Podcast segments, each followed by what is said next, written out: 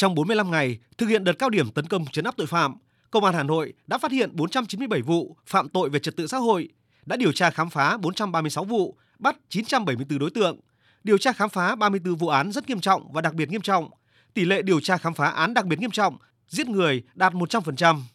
Tỷ lệ điều tra khám phá án trộm cắp tài sản đạt hơn 82%. Tỷ lệ điều tra khám phá tội phạm do người chưa thành niên gây ra đạt 100%. Đối với công tác đấu tranh phòng chống tội phạm kinh tế, Công an Hà Nội đã khám phá 542 vụ, làm rõ 603 đối tượng vi phạm trật tự quản lý kinh tế. Trong công tác phòng chống cháy nổ, cứu nạn cứu hộ, lực lượng chức năng đã xử phạt hơn 4.700 trường hợp vi phạm hành chính, phạt tiền hơn 42 tỷ đồng.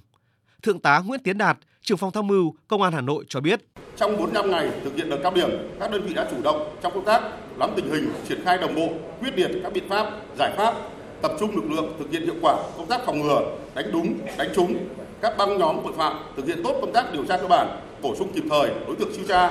Kết quả thực hiện chỉ tiêu đã đạt vào các mục tiêu, yêu cầu, tiến độ đề ra. Trong đó có một số chỉ tiêu đạt và vượt yêu cầu đề ra trong đợt cao điểm.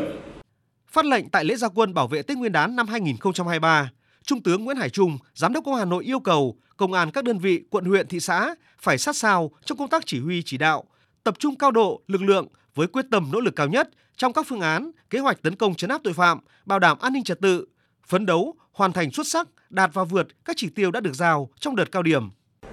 Thường xuyên theo dõi, kiểm tra đôn đốc việc triển khai thực hiện tại địa bàn cơ sở, kịp thời phát hiện, chấn chỉnh tồn tại thiếu sót trong các mặt công tác làm tốt công tác chính trị tư tưởng, kịp thời biểu dương khen thưởng những tập thể cá nhân có thành tích xuất sắc trong đợt cao điểm và có phương án đảm bảo an toàn cho cán bộ chiến sĩ khi tham gia tấn công chấn áp tội phạm tư lệnh các hệ lực lượng phải phát huy vai trò đôn đốc hướng dẫn toàn diện các mặt công tác của ban cấp cơ sở với mục tiêu bảo đảm an ninh chính trị trật tự an toàn xã hội tạo môi trường an ninh an toàn và bình yên để nhân dân thủ đô vui xuân đón Tết Quý Mão 2023 tôi tuyên bố phát lệnh gia quân bảo vệ Tết Nguyên đán năm 2023 trong toàn ban thành phố.